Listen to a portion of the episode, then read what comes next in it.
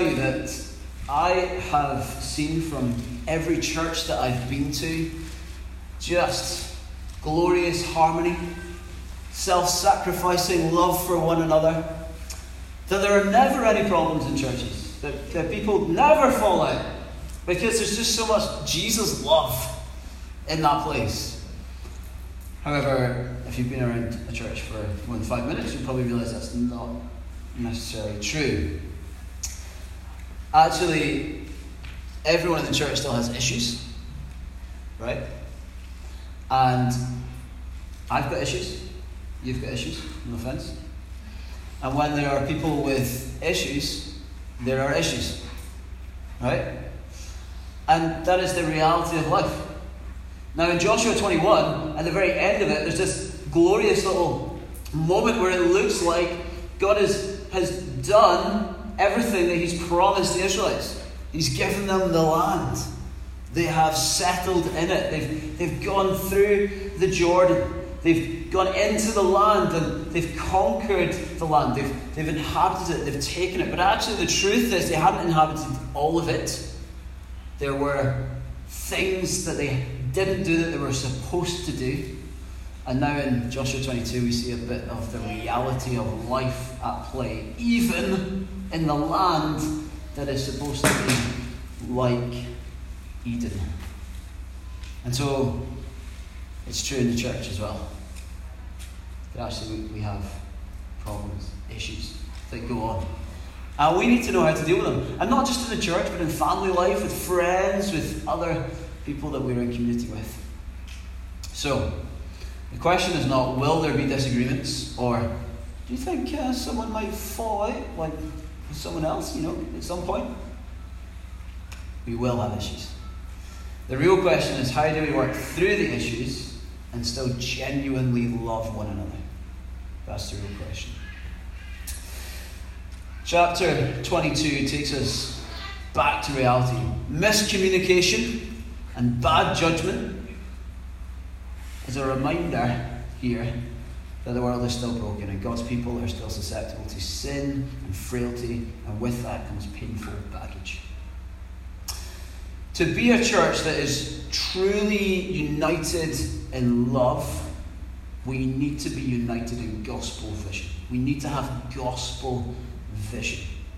Now Prince over here, photographer, he's going to come and help us as we go through, okay? So um, we're going to talk about what it means to have wide, a wide-angled gospel vision.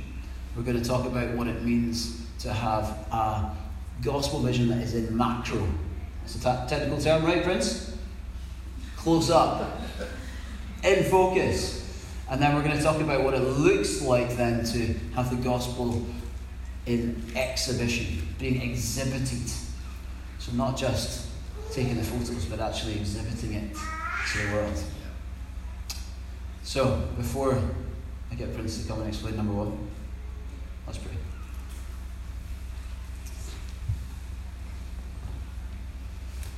Lord Jesus, thank you that you come and you meet with us so faithfully in your word. Thank you, God, that, that we see Jesus in this passage. Thank you that this whole Bible declares the glory of your name, and that ultimately the fulfillment of all of its promises are found in you, Jesus. And thank you, God, that today we can come confidently into your presence, that we can hear and understand your word by your Spirit. And Lord, I thank you that that means that our lives can be wholly transformed from people who were running away from you and, and doing all the things that we think might be good for us, but actually in the end are awful for us. And we can come into your presence under your word, under your glorious ways, and we can find our true purpose. We can find who we're really supposed to be. We can find that in worship there is freedom and goodness and glory to be found. So come, Lord, we pray now, and would you speak into our lives in a way that truly changes them, that isn't just something that feels nice this morning, but, but something that is truly from you and truly changes our lives. Come, Lord Jesus. Amen. All right, so we're going to take this in chunks. So we're going to uh, go from uh, verse one to nine, first of all, in Joshua twenty-two. So if you do have a Bible, turn there, and um, we'll read those first nine verses. Then Joshua summoned the Reubenites and the Gadites and the half-tribe of Manasseh, and said to them, "You have done all that Moses the servant of the Lord commanded, and you have obeyed me in everything I commanded. For a long time now, to this very day, you have not deserted your fellow Israelites, but have carried out the mission the Lord your God gave you. Now that the Lord your God has given them rest as he promised, return to your homes in the land that Moses, the servant of the Lord, gave you on the other side of the Jordan. But be very careful to keep the commandment and the law that Moses, the servant of the Lord, gave you. To love the Lord your God, to walk in obedience to him, to keep his commands, to hold fast to him, and to serve him with all your heart and with all your soul." Then Joshua blessed them and sent them away, and they went to their homes. To the half-tribe of Manasseh, Moses had given land in Bashan, and to the other half of the tribe, Joshua gave land on the west side of the Jordan, along with their fellow Israelites. When Joshua sent them home, he blessed them, saying, "Return to your homes with great wealth, with large herds of livestock, with silver, gold, bronze, and iron, and a great quantity of clothing, and divide the plunder from your enemies with your fellow Israelites." So the Reubenites, the Gadites, and the half-tribe of Manasseh left the Israelites to Shiloh, at Shiloh in Canaan, to return to Gilead, their own land, which they had acquired in accordance with the command of the Lord through Moses. Prince, come on up. So Prince, you're a bit of a pro, the old camera. Yep. Um, so for us who, yeah, you need to grab this. So for us who, uh, I'm going to stand well away from you. Uh, so for us who are, uh, you know, maybe not the most technical, somebody like me who just like grabs an iPhone and it's just autofocus, bish bash bosh, job's done. If you actually wanted to really uh, get a wide angle and not just hit the slide your button along, but do it with a proper camera, how would you do that? Uh, yeah, so basically you'd probably get a wide angle lens for that. And essentially what that means is um, you'd have to, well, obviously attach it to your camera, but it helps you take a picture of the bigger picture, I guess. Like, so normal lenses might not zoom in. Like, um, there might be a, too, a, too, uh, a bit too zoomed in for what you're looking for. So essentially, if you have that, you can get the bigger picture. You can, what if let's say your subject studies in a big area, you'll be able to capture the whole thing using a wide angle lens. Wonderful, great, that's helpful. Can you click that little jobby thingy? Great, great. Thank you. That stops me buzzing. Okay, so the Eastern tribes, who Moses had promised the land.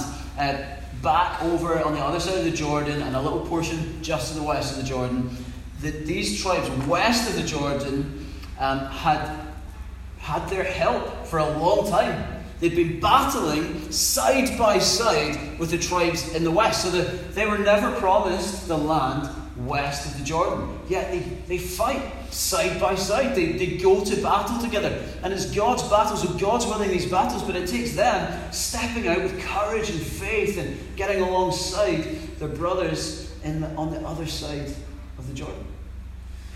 And they sacrificed a lot. I mean, think about it. They are on the move. They're basically traveling all the time. They're They're not settling in the land that they could have because they'd already won that land. They, they could have had that land, yet they go with the other tribes. They fight with them on the other side of the Jordan. And now it's time for them to go back and settle in their land. They've pro- proven that they're, they're not just about themselves. Their concern was not just for their little slice of turf, but for the whole land, for the whole kingdom of Israel. We need to follow that example. We are called to be kingdom builders. People who see the whole picture. Not just people who get stuck into our own little projects and care only about the things that we're personally involved with, but people who care about what's going on in the kingdom of God around the world.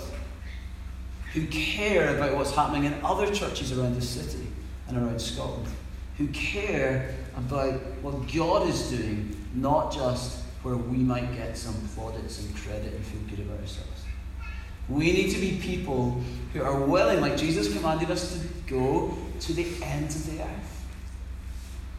And that starts in praying for other people. That starts in just orient, orienting your heart not towards purely a, a focus in one area, but a wide angle. We, we want to see the whole picture. We want to see what God is doing in the nations, not just in this room. It's a big vision. The gospel is in wide angle. And that means that the heart of who we are is to be citizens of God's kingdom. And in an individualistic society where we just want to call ourselves a Christian who has this set of beliefs and it's good for me and that's great, but I'm not going to force that on anyone else, and I don't necessarily have to be accountable to anyone in community, and I certainly am thinking about people around the world who might be suffering for their faith right now. It's just about me and how it makes me feel good. That is a real challenge to us. We need to see that actually this is so much bigger than us. We're part of something way, way bigger. Something that transcends not only across the globe, but actually through time. When we get to heaven, when we get to that new creation, we're going to be worshipping with people from every generation. We're going to be worshipping with people from every tribe and tongue and language. And that is a glorious, beautiful thing. The people of God coming together in that final, beautiful, but forever continuing to multiply again and again and again in the new creation. That is a vision that, that surely we can get behind. Joshua reminds the Eastern tribes of who they are and what they're about before he sends them out. He reminds them that, look guys, you're a, a people who are committed to loving God. That is what you're about. You're, you're about loving God. You're made to love God. You're set apart for God. And it goes back to the language of Deuteronomy one through eleven, where Moses is laying out the commands of God and reminding them that they are a holy people, set apart for God. And I'd say the same thing to us this morning. We are a holy people, set apart for God.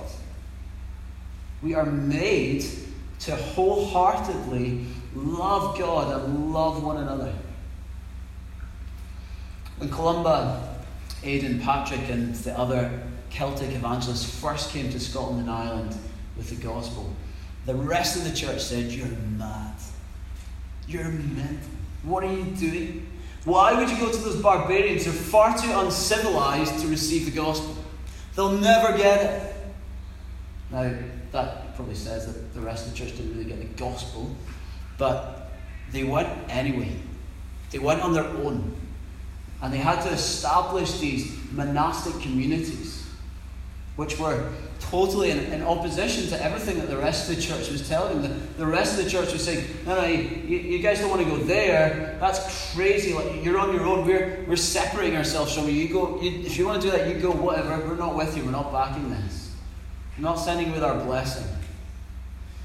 And then they built these monastic communities that were designed for people to get together for, it's basically an intensive. Two, three months of gospel training. And then at the end of that, you'd be sent out to a little village somewhere in Scotland or Ireland. And as a little team, you would live there. You'd learn the language of, of the time. And you would uh, get around the fire and start telling stories about Jesus and invite people to come and hear those stories and be a part of their community. And eventually, you'd, you'd become part of that, the community in the village. And do you know what? Within thirty years, almost all of Scotland were believers in Jesus. They turned to Christianity anyway, depending on how you read the history. But that is extraordinary. Isn't that extraordinary? Yeah. And we are to be people like that. Not people who hold back, not people who are stingy, not people who count every person and penny, but people who are generous, people who are looking to send. I, I talk to people about us being a church that is beginning as a multiplying church. We're not a church that's come just to set up this church. We're a church that wants to be concerned about sending, wants to be a church that's concerned about connecting with other churches, a church that's about training people and building people up and sending them out.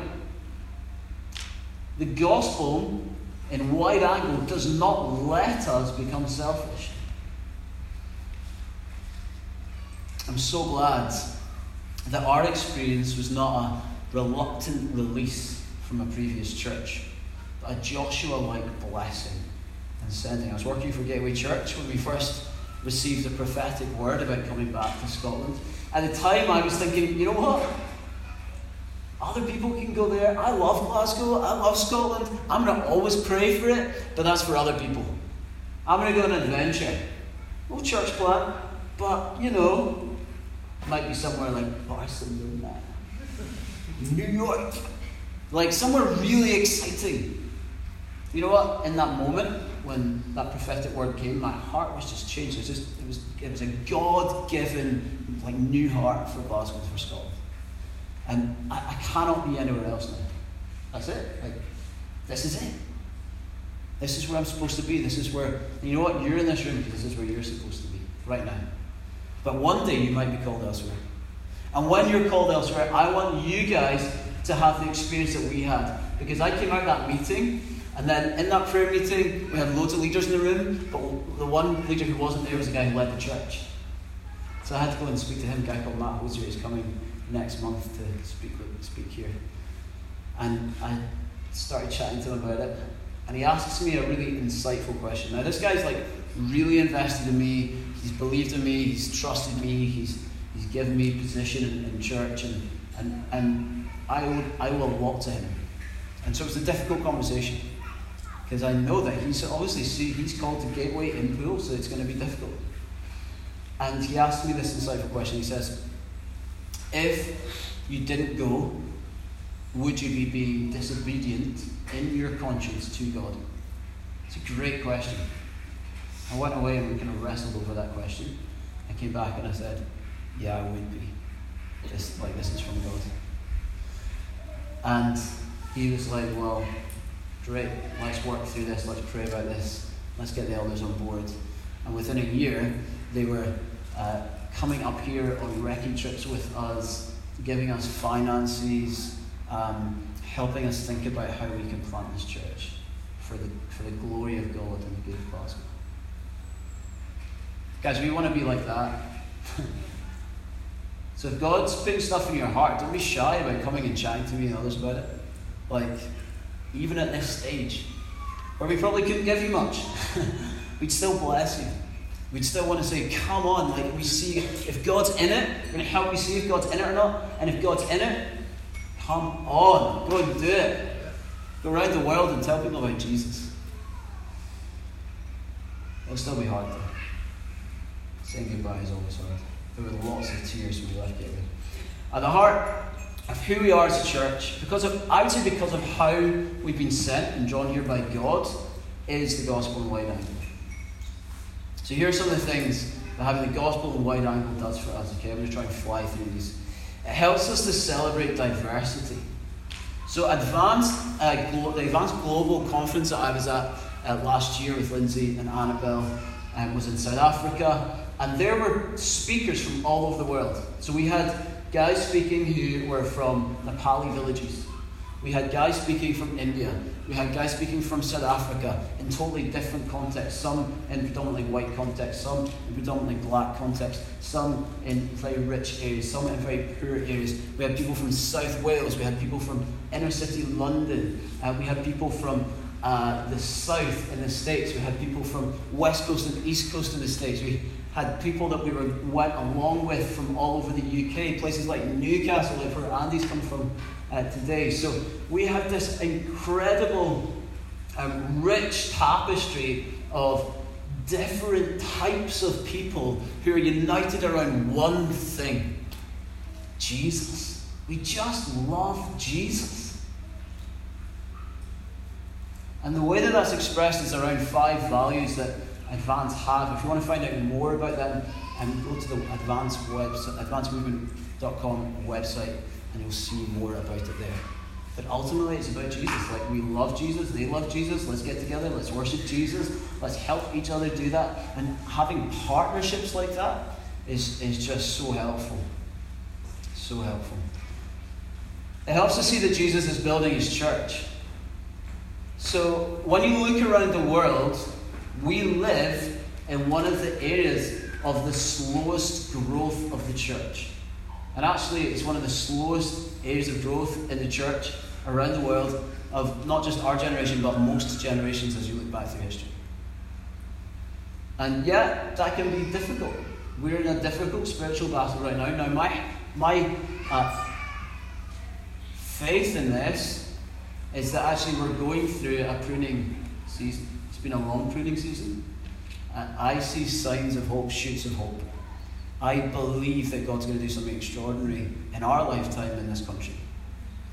But we are going through something that is really difficult right now. Like, your friends probably aren't all flooding to come to church. They're probably not like, oh, can I please come? Can I come and hear the word preached? That, that's just not the, that's not the kind of environment we're in right now. But let me tell you, there are places right now where that is happening. So let me just give you a few stats that hopefully are an encouragement. Christianity is the biggest faith group in the world by about eight hundred million. There are roughly two point five billion Christians in the world right now who profess faith in Jesus. That should encourage us. Taken from an average, there are thirty-three thousand more Christians in Africa today than there were yesterday. Think about that. Yesterday, there were thirty-three thousand less Christians than there are today in Africa. People are coming to faith in China so quickly that in ten years, it will be the mo- it will have the most number of Christians out of any nation in the world. There are more. I'm going to stop there. There are some really encouragements when we look around the world and we see what God is doing in the big picture. It helps us to learn from others. Based on those encouraging stats, I find it extraordinary that most of our learning in the church comes from the West. We need to look further afield than the places that have big publishers that can publish books that tickle our eyes. I was going to say ears, but that's not right, is it? You're reading. Um, so we need to, I think we need to look beyond that, and I'm delighted that we're part of a movement of churches, partnering with churches who are not all in the same context as us, because we can learn different things from different people. So, for instance, the humility and unity between churches in South Korea. You can read about it online, it's well documented, it's, it's incredible. The faith of South American churches. They just believe that God can do anything. The constant reproduction of leaders in the Chinese church, house church movement. I mean, they accelerate so fast, these things grow so quickly that they have to have leaders in place within a month or two months or three months or sometimes even weeks, because they can only meet in houses, and so they have to reproduce leaders really quickly to get them into other houses. Now, our Grace Communities could be a model that works like that. So if God suddenly decides that, you know what, that here's the time, here comes a breakthrough, then that's the type of place that we can be reproducing leaders like that. We can learn from places like China. The courage of Middle Eastern churches and North African churches, where there is an incredible uh, amount of persecution. They are so courageous. The way that other churches in Glasgow, just even looking around our city, express worship. They don't all express it like we do, and they're working in the same context, and actually we can learn things from them too. Things that they've identified about the cities, things that they have seen and heard from God. And so actually we, we should be learning from one another as churches as well. It also keeps us, having this gospel and wide angle lens, it keeps us from getting possessive and parochial. When you have a wide angle lens on, you're suddenly less bothered by the unimportant things. The crazy pattern on this floor, for instance. It bothered me when I first came in. I am working hard and having a wide-angle lens on and not being bothered about it now.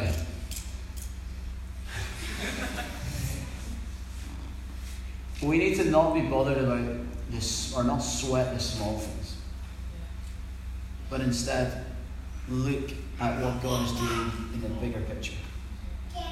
We don't want to be having arguments in the church about, say we bought a building one day, let's not be having arguments about the colour of the carpet, right? I mean, that's the classic church argument. We're not going to do that, okay? Because our vision is bigger. It keeps keeps us dreaming for others and not just for us.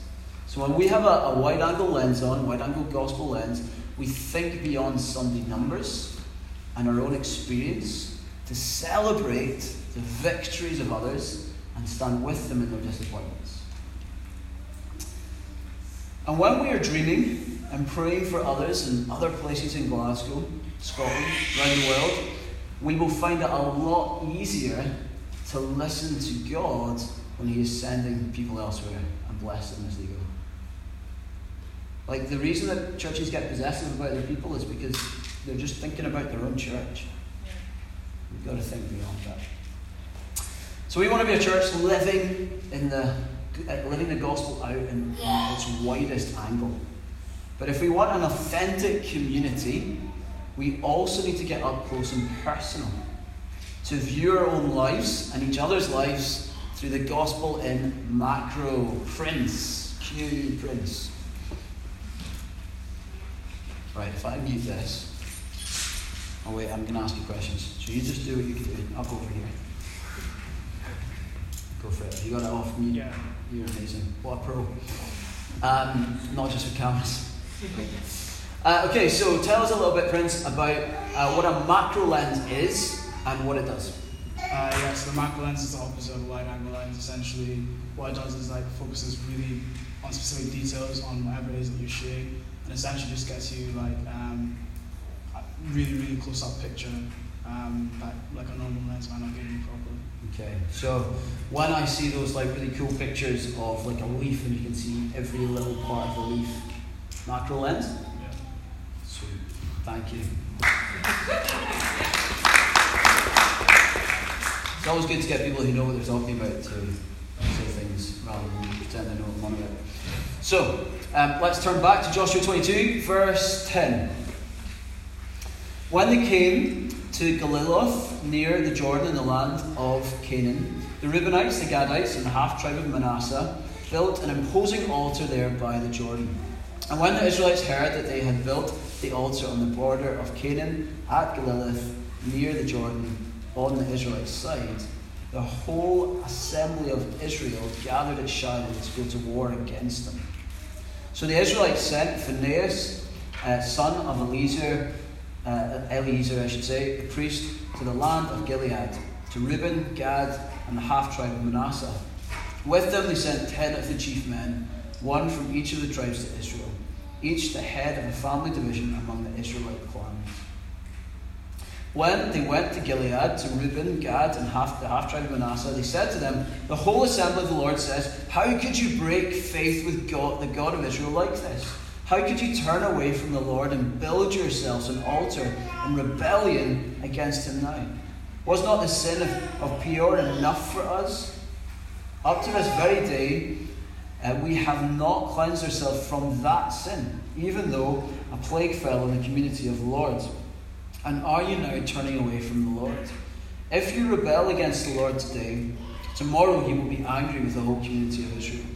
If the land you possess is defiled, come over to the Lord's land, where the Lord's tabernacle stands, and share the land with us. But do not rebel against the Lord and against us by building an altar for yourselves, other than the altar of the Lord our God." When Achan, son of Zerah, was unfaithful in regard to the devoted things, did not wrath come on the whole community of Israel? He was not the only one who died for his sin. Then Reuben, Gad, and the half-tribe of Manasseh replied to the heads of the clans of Israel, "The mighty one, God the Lord, the mighty one, God the Lord, he knows. And let Israel know, if this has been a rebellion or disobedience to the Lord, do not spare us this day. If we have built our own altar to turn away from the Lord and to offer burnt offerings and grain offerings or to sacrifice fellowship offerings on it, may the Lord himself call us to account. No, we did it for fear that someday your descendants might say to ours, what do you have to do with the Lord, the God of Israel?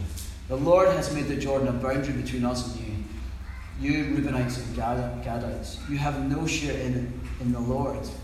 So your descendants might cause ours to stop fearing the Lord.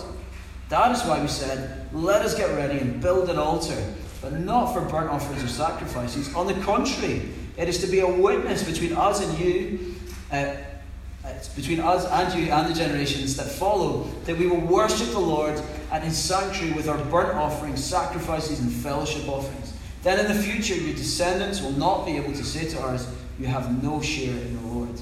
And we said, if they ever say this to us or to our descendants, we will answer, look at the replica of the Lord's altar, which our ancestors built, not for burnt offerings and sacrifices, but as a witness between us and you. Far be it from us to rebel against the Lord and turn away from him today by building an altar for burnt offerings, grain offerings, and sacrifices, other than the altar of the Lord, our God, that stands before his tabernacle. Uh, when Phinehas, Phinehas, Phinehas, yeah, it is Phinehas, isn't it? I keep thinking that this pronunciation, I, one minute I say it one way, and the next minute I say it another way, and I always confuse myself. Anybody else want to chip in? How would you pronounce it? Phinehas. Phinehas, that is how I wanted to say it. Great, thank you. Where am I? Verse thirteen. When Phinehas, the priest and the leaders of the community, the heads of the clans of the Israelites, Herbert, Reuben, Gad, and Manasseh had to say, they were pleased. Phinehas. Great. So in verses ten and eleven, the eastern tribes built this mighty altar right next to the Jordan. Now it's an imposing structure, so it's clearly seen both sides of the Jordan. And now uh, it looked as if they had set up an altar to foreign gods. That's what it looked like. It looked like not only had they set up a, an altar to foreign gods, but also that they might have set up an altar and had started practicing worship in a way that is not instructed from Shiloh, from the central from Israel, from what Moses had instructed them to do. So this was serious stuff. If this is what they were doing, if what they were doing here was in contempt of Joshua's commands, Moses' commands, then this was a denial of who they were. This was a denial of who they were as a people of God, set apart for God, to worship God alone, the one true God, Yahweh. Now, we might look at a passage like this and think, wow, the reaction is really strong. I mean, they're prepared to go to war. Why do they prepare to go to war? That seems crazy. And then they send this uh, group of people out to question them, led by Phinehas. And this delegation is to question them on why they've built this altar. And so we might say, well, hang on a minute, that, that sounds like an overreaction. But, but perhaps we think that is an overreaction because we are so familiar with sin that we don't even recognize it, and so unfamiliar with the glory of God and his holiness that we miss the grave and dreadful consequences of separation from God. Paul says this to the Colossians, put to death, therefore, whatever belongs to your earthly nature, sexual immorality, impurity, lust, evil desires, and greed, which is idolatry.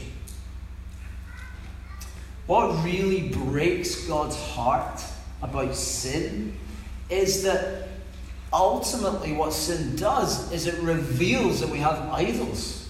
It reveals that we aren't worshipping God with all that we have. It reveals that we are a people who make idols out of ourselves and of other things instead of worshipping God how we've been designed to do.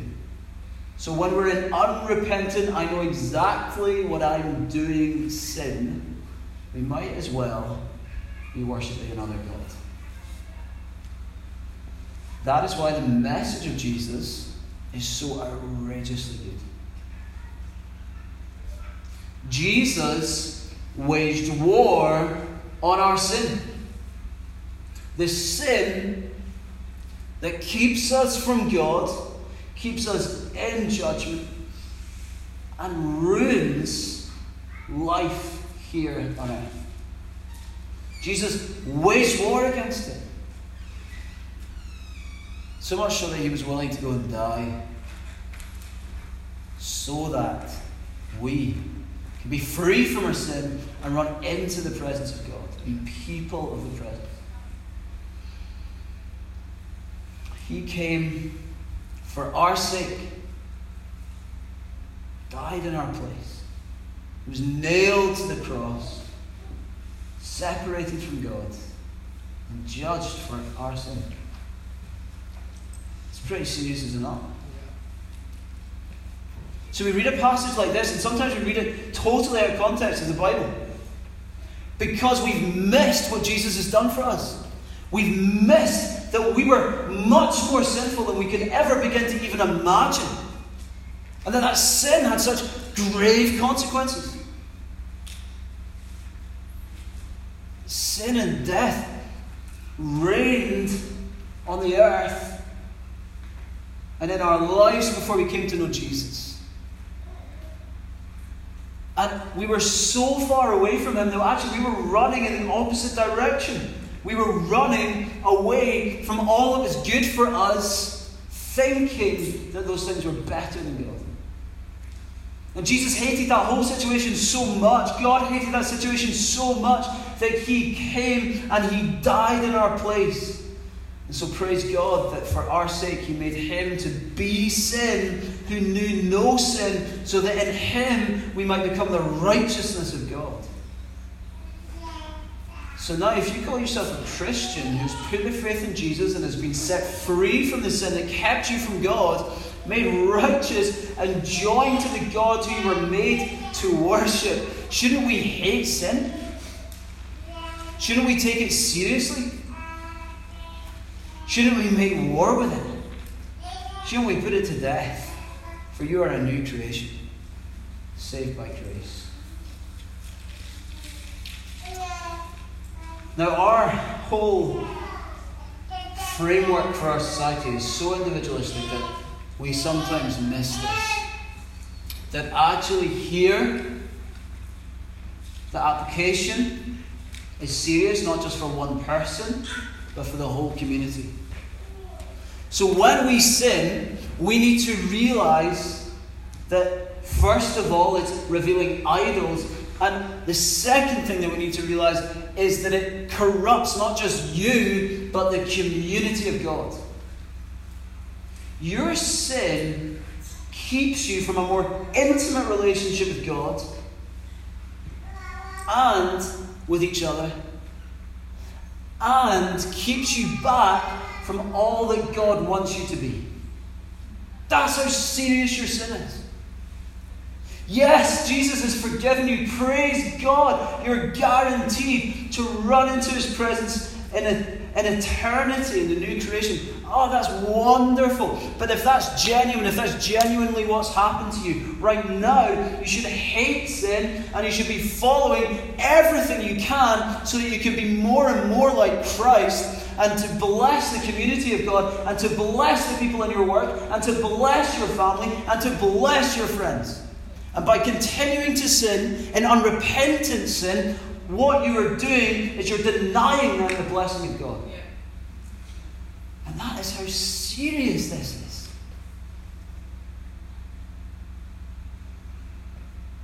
You know what? All of us struggle with this. All of us struggle. Jesus got pretty serious with this stuff. He said this. It sounds very similar to what the delegation does. If your brother or sister sins, go and point out their fault. Justice between the two of you. If they listen to you, you have won them over. But if they will not listen, take one or two others along, so that every matter may be established by the testimony of two or three witnesses. If they still refuse to listen, tell it to the church. And if they refuse to listen, even to the church, treat them as you would a pagan or a tax collector. Jesus said that. Jesus wants us to take sin seriously in the community of God. And so, we need a little bit of holy confrontation in our lives, don't we? So that means we need to we need to speak the truth in love. Now, I want to be really clear. This is not speak the truth in judgment and condemnation over people. This is speak the truth in love so that people might run to God, receive grace, and run into His presence again. So it's repentance and straight back into His presence. Jesus has won that for us. So we're not holding anything over anyone. And actually, these accountable relationships that I would encourage you to have, if you don't have accountability in your life, make sure you do. Pray about it. Ask God to give you someone that you think, ah, oh, they'd be a great person just to be accountable with things that are going on in my life. Good and bad, share the ups and downs and disappointments. Just go a little bit deeper with one or two. And share the sin in your life. But make sure there's somebody you can trust. There's not going to be any gossip. There's not going to be any of that nonsense going on. We don't share sin so that somebody else can go and sin with your sin. Share sin so that we can be forgiven before God and pray for one another and help each other and build one another up. And so go and find that accountability. And in those relationships where there is genuine love, I have found that that is where I grow most. I remember having a conversation with a friend a few years ago, and I was being critical of church leadership. I was saying, ah, I don't know why they do this, and why don't they do that? It's easy when you're not in leadership, criticise leadership. And I was, I, I was being stupidly proud. Now, I didn't realise at the time, I thought it was righteous anger. And this guy just points points it out. He, he loved me enough to say, dude, you're so proud. That's just sin. He, he didn't focus on whether I was right or I was wrong. He cared enough about me to, to get to the bottom of what was going on in my own heart. So that might have been right, who knows? But he didn't even care about that. He cared enough about me that he wanted to know what was going on here. With my father. And that that really helped me that moment. It humbled me before God. We need those moments in our lives. We need to be accountable people. We all need loving accountability. If we think we don't, we're fooling ourselves. Okay, let's turn back to Joshua chapter twenty-two for our, our exhibition, and we'll just go through this quickly. So, Prince, why don't you come out? For the last time, for today, and uh, Prince, let me ask you this. If I wanted to put some prints um, up somewhere to exhibit. Now, I wanted physical prints, okay? So, like, I'm, we're not talking, like, you know, onto Flickr or something like that. Um, I want to get them, like, properly printed and all that kind of stuff. What do I need to do? Um, so, first of all, I guess take a picture. Um, once you've done that, it'll help if you maybe take it to, like, a specialist who will then process it for you. They'll get an image, like, maybe it's a digital image, they'll um, process it for you, or if it's a phone image, they'll put some, like, they'll chemicalise and put it through a process where they'll then blow up the picture into a bigger size, and then they'll just print on a specialist paper that helps you to be able to see it in higher quality than like A four and normal paper would, for example. Brilliant. Love it. Okay, that's great. And then I can put them in like frames, and because my pictures are great, right? So I, w- I want them in an exhibition, in an exhibition somewhere. So I can put them in big frames and do all that sort of stuff, yeah? Yeah. Wonderful. Great. Thank you.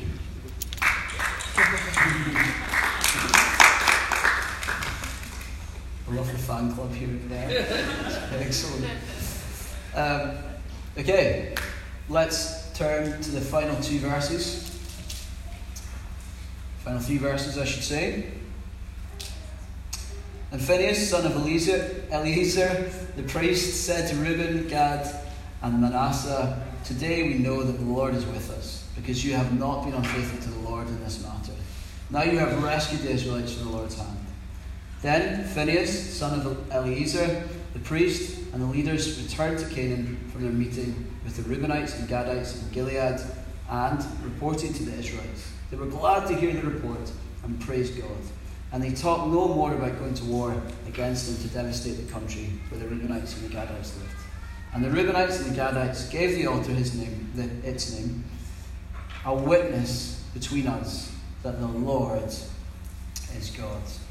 So, turns out, Eastern tribes actually had good intentions the whole time. That's good, isn't it? Um, but it does teach us a few lessons. One is, we probably shouldn't jump to conclusions. But it is good to confront and not to hold things back and start to assume things about people. Actually, it's good and healthy to go and talk, have the conversation. And so they believe their testimony and they all go away praising God. Good news, right? Now, they all realise they're on the same page. And so the main thing is still the main thing. And we're all, that's that we're all looking to bring glory to Yahweh as the people of God. And so they make this mighty commitment. And the Gadites uh, and the Reubenites call this altar a witness between us that the Lord is God. And so they put this altar up really as an exhibit to say that we are going to give all of our worship, all of our lives to the one true God of Israel. This isn't a rival altar to the one in Shiloh, but actually is a, a sign that we are with the people in Shiloh. We're still with you as one people. I uh, was in Amsterdam a few years ago um, with Lindsay before Annabelle came along, and we were touring around the city and decided to do a bit of culture. Good thing to do, isn't it? So, you know, went and saw, like, paintings and all that, because I'm really cultured. And um, eventually we ended up at this little exhibition. It was a photography um, exhibit. And uh, it was by this photographer called Vivian Maier. Now, you might have heard of her, but this story to me is just amazing. So she takes thousands, hundreds of thousands of photographs in her lifetime. And her whole lifetime, she works in a sweatshop and then as a nanny for forty years, and she doesn't show anyone her ph- photographs, ever. And so it isn't until after she dies, in two thousand eight, and in two thousand nine, someone then, dis- well, they've discovered these and they decide to put them on the internet. They actually do put them on Flickr. And from that moment on, Vivian Maier becomes this sensation in, in photography. She, I have no idea why she didn't share her work. Maybe she didn't want people to give her attention. Maybe she didn't like the attention. Maybe she didn't like the risk of putting herself out there. Maybe she didn't think very much of herself. Maybe she didn't think much of her work. Maybe she was scared of what people might think.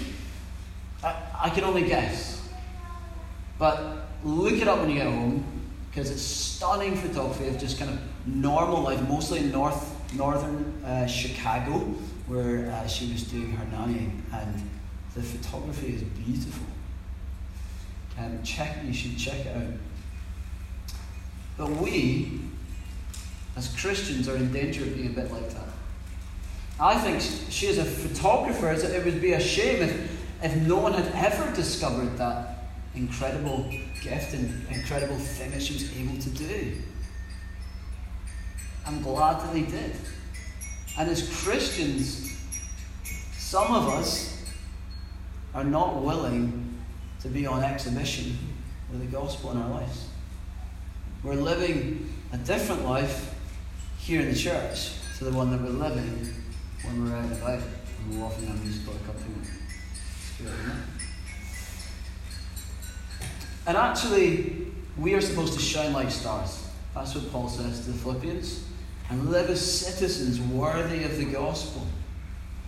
We are gospel exhibits, whether we like it or not, acting like lights in dark places to show who God is. And of the key images to any gospel exhibit is unity. That is one of the key images. It needs to be part of that exhibit. We need to be united with others. Jesus didn't say they will know you by your articulate preaching. He didn't say they will know you by your music. He didn't say that they will, he will, that they will know you by your banners or by Vivian's excellent skills here on PowerPoint. He said that they will know you by your love for one another. And one of the, the key ways that we need to be exhibiting the gospel is to genuinely love one another.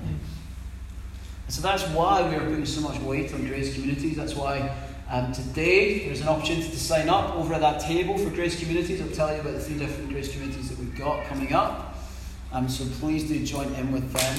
Um, they are basically an opportunity to go deeper with one another, to genuinely love one another, to be on mission together, to read the Bible together, to eat together, and uh, to pray together.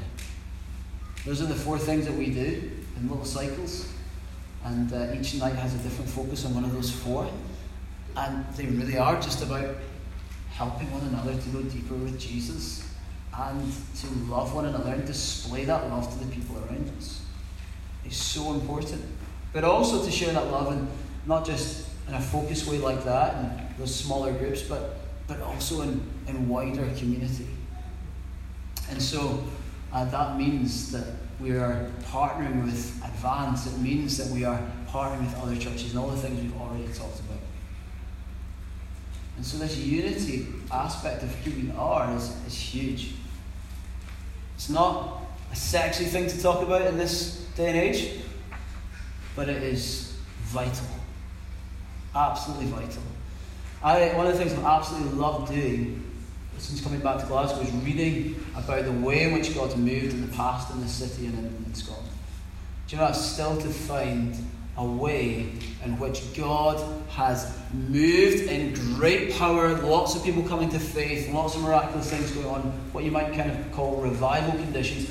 I have not seen any of that where the church, where there's not churches united. Multiple churches working together. I cannot find one example of just one church that causes some major revival. It happens in several churches, not just one. And I think that is, there is a spiritual reason for that. I think God seems to love to do amazing things through His church when we're united, when we're together in Christ. When we're fragmented and when it's about us and when we're in competition, I don't think God's going to bless that. And so I want you guys to know that we are going to make every effort as a church to get alongside other churches and pray with other churches and find meaningful ways to connect. So guys, here's what I want us to remember from Joshua twenty-two. I want us to remember that it could be so easy for us to just get our heads down and kind of just ignore what goes on around us. Ignore what goes on around us in terms of other people in, in the community of God, in our church. Ignore what goes around us with other churches in the city. Ignore what goes around us, the churches worldwide. But actually, guys, we are called to a wide-angle vision of the gospel. That's what the gospel is. It's in wide-angle. But it's also in focus.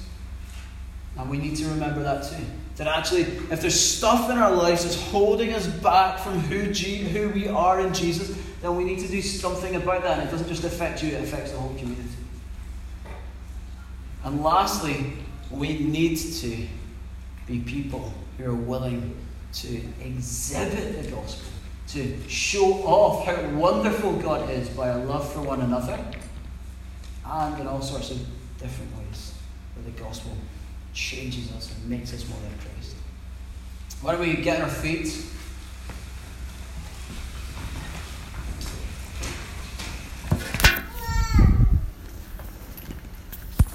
And before um, we worship and take communion together, I just want to pray for us.